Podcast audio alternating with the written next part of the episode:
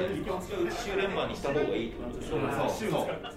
以上でスタートしますよろしくお願いします12月2日金曜日、サンスポ音声局喋る新聞。こんばんは。サンスポ音声局学生ナレーターの井上光です。スポーツ新聞、サンケイスポーツがお届けするポッドキャスト番組、サンスポ音声局喋る新聞。この番組は、記者をはじめとしたサンスポの中の人が、スポーツやエンタメ、競馬、公営競技などのニュースについて、曜日ごとのテーマに沿って喋ります。金曜日のテーマは、耳よりサンスポ。サンスポ紙面に掲載された1週間の記事から、音声局がピックアップした耳寄りなニュースをお届けします。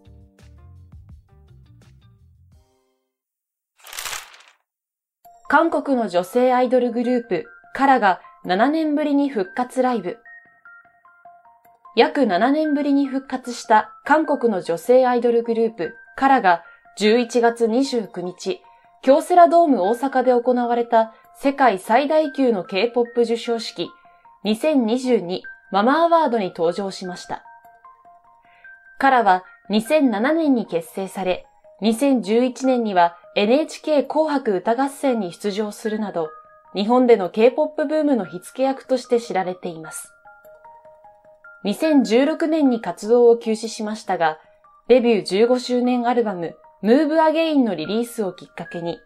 ギュリさん、スンヨンさん、ヨンジさん、ニコルさん、ジヨンさんの5人で今年9月に再始動しました。復活後の初ステージでは黒を基調とした衣装に身を包み、ヒット曲ルパン、ステップ、ミスターをメドレーで披露。ミスターでは日本でも大流行したセクシーなヒップダンスで観客を魅了したほか、復活の記念曲 When I Move をライブでは初めてパフォーマンスしました。大相撲九州場所優勝のアビ、オンラインで一夜明け会見。大相撲九州場所で初優勝を果たした西前頭9枚目のアビが千秋楽から一夜明けた11月28日、福岡県篠栗町の錣山部屋からオンラインで会見を行いました。アビは優勝について、新弟子の頃、優勝は夢のような話だった。部屋に帰ってみんなで写真を撮って、こういうものなのかという喜びが湧いたと語りました。千秋楽は単独首位の高安に勝って12勝3敗で追いつき、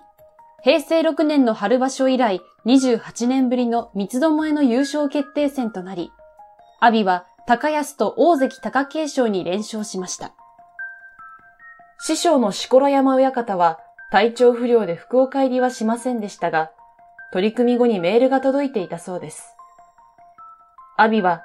親方の一番集中という言葉を守った結果だと思うと感謝していました。ヤクルトファン館にくまモンがサプライズで登場。プロ野球東京ヤクルトスワローズのファン感謝デー2022が11月27日、東京明治神宮球場で行われ、熊本県の PR キャラクター、くまモンがサプライズで登場しました。くまモンは村上宗隆選手と球団マスコットのつば九郎が対談するコーナーに登場。村上選手は熊本県出身で、このほど県民栄誉賞を受賞することが決まり、くまモンは県民栄誉賞と今シーズンに日本選手最多の56号ホームランを達成した活躍を祝うために駆けつけ、村上選手に県の特産品の霞草、トマト、デコポンを贈呈しました。村上選手は2016年の熊本地震で被害を受けた熊本城復興のため寄付を続けています。三代目サンスポ55クイーンが決定。産経スポーツがグラビア界の逸材を発掘する第3回サンスポ55クイーンオーディションのグランプリ発表イベントが11月26日、東京品川にある J スクエア品川で行われました。ファイナリスト10人がステージに勢揃いする中、グランプリには稲岡しおりさん、りさこさんの2人が輝きました。準グランプリには高月美穂さん、審査員特別賞には上原ゆきなさんがそれぞれ選ばれました。グランプリの稲岡さんは2年前にミスフラッシュ2021のファイナリストに進出しながらも落選し、今年の春にはサンスポオンライン賞オーディションでも賞を逃しただけに、本当に悔しい思いをずっとしてきました。めっちゃ嬉しいです。と喜びを爆発させていました。同じくグランプリのリサコさんは、サンスポオンライン賞の1位と合わせて2冠。瞳を潤ませながら、本当に強いライバルの中でグランプリをいただけるなんて、なんで私が3代目になったの？と思われないように、もっと頑張って素晴らしい景色をみんなと見たいと誓っていました。金髪がトレードマークの準グランプリ高月さんは、自ら芸能事務所の社長も務め、主演舞台のプロデュースを行うなどマルチに活躍。審査員特別賞の上原さんは日本体育大学出身で、在学中はセパタクローの選手でした。爽やかで健康的な魅力に溢れています。4人の受賞者は1年間サンスポの顔として幅広く活動します。活動の第1弾として、この番組の11月28日から配信開始となった回に4人全員で出演。今回の発表イベント直後に収録し、彼女たちのフレッシュな魅力が溢れる回もぜひお聞きください。東京五輪金メダリスト、入江聖奈。良きカエル人を目指す。ボクシングの全日本選手権が11月27日、東京都墨田区総合体育館で行われ、東京五輪女子フェザー級金メダリストの入江聖奈選手が吉沢さつき選手に5対0で判定勝ちし、2年連続3度目の優勝を果たしました。会場は立ち見が出るほどの大盛況で、この大会が現役最後の入江選手は、引退試合を注目してもらえるのは、アスリートとしてこの上ない幸せですと笑顔を見せました。決勝の相手の吉沢選手は、日体大の1学年後輩で、同門対決となりました。入江選手は、最後はボクサーとして打ち合いで終わりたいと、接近戦が得意の吉沢選手と真っ向勝負し、優秀の美を飾りました。大学卒業後は大好きなカエルの研究のため、東京農工大大学院に進学します。入江選手は、私は東京五輪で一生分のスポットライトを浴びた。今度はカエルがスポットライトを浴びるように、良きカエル人を目指します、と熱く語りました。阪神の湯浅、球団史上最高の昇給率で契約公開。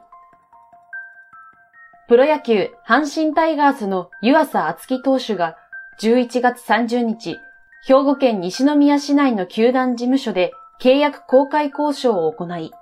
年俸500万円から4200万円アップの4700万円でサインしました。昇給率は840%で、球団史上最高となりました。湯浅選手は2019年に日本海オセアンリーグの富山 GRN サンダーバーズからドラフト6位で阪神に入団。腰の怪我の影響もあり、昨シーズンまでは登板が3試合にとどまりましたが、4年目の今シーズンはセットアッパーとして一気にブレイクし、プロ野球セリーグで最優秀中継ぎ投手賞と新人特別賞を受賞しました。球団から申し分ない成績を残してくれたと評価された湯浅選手は、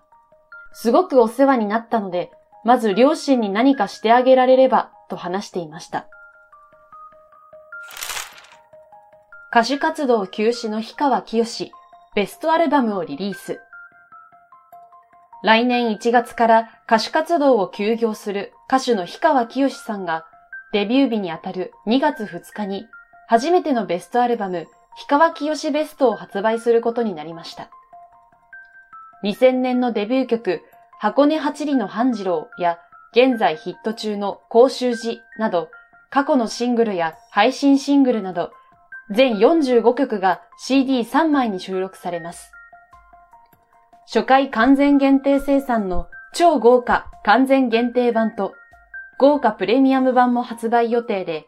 完全限定版には取り下ろしの写真集などが封入される予定です。氷川さんは歌手生活23年の奇跡をぎゅっと詰め込みました。その時代、その時代の氷川きよしを思い出して楽しんでほしいですとコメントしました。侍ジャパンの栗山監督が大谷の起用について発言。野球日本代表、侍ジャパンの栗山秀樹監督が11月30日、日本放送ショーアップナイターカンファレンス2023に出席しました。栗山監督は来年3月に開催されるワールドベースボールクラシック WBC でアメリカ大リーグロサンゼルスエンゼルスの大谷翔平投手の起用方法について目いっぱい行きたいと語り先発と打者の投打二刀流の可能性を示しました。栗山監督は大谷選手が北海道日本ハムファイターズに所属していた当時は監督として大谷選手の故障リスクに最大限配慮していましたが、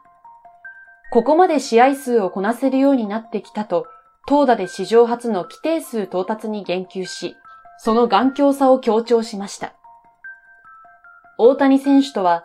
体の状態を相談しながら、最大限こちらがこうやりたいというのは伝えようと思っていますと話しました。栗山監督率いる侍ジャパンは、3大会ぶりの世界一奪還を目指しています。本番組では週明けて月曜日、12月5日の配信会で、その大谷翔平選手の今シーズンの活躍を元 MLB 担当記者が振り返り解説します。こちらもお楽しみに。今回お届けしたニュースの元記事は、産経電子版産経スポーツ、または概要欄のサンスポウェブへのリンクからお読みいただけます。また、番組では皆様からのご意見、ご感想をお待ちしています。SNS に投稿する際は、番組名、ハッシュタグ、喋る新聞。喋るはひらがな、新聞は漢字。金曜日のテーマ名、ハッシュタグ、すべてカタカナで耳よりサンスポをつけてください。SNS 以外からは、概要欄の専用フォームからも送信可能です。毎週月、水、金曜日の午後5時頃より配信中。サンスポ音声局喋る新聞。来週のラインナップ。月曜日はなるほどサンスポ。最後のニュースでもお伝えした通り、今シーズンも投打の二刀流で素晴らしい活躍を見せたロサンゼルスエンゼルス大谷翔平選手について元 MLB 担当記者の田代学産経スポーツ営業局長が今シーズンを振り返り解説します。水曜日は聞きときサンスポ。年末の風物詩 NHK 紅白歌合戦に今年初出場する歌手たちをピックアップ。これを聞けば初の紅白でのパフォーマンスが楽しみになること間違いなし。サンスポ編集局文化報道部の山内道隆記者と野村悦子記者が初出場歌手のプロフィールやパフォーマンスの魅力などを芸能記者の目線でわかりやすく解説します。そして来週も金曜日は耳よりサンスポ。サンスポ紙面に掲載された1週間の記事から音声局がピックアップした耳寄りなニュースをお届けします。それではまた次回、週明け月曜日の午後5時頃にお会いしましょう。今回はサンスポ音声局学生ナレーターの井上光がお届けしました。皆様、良い週末を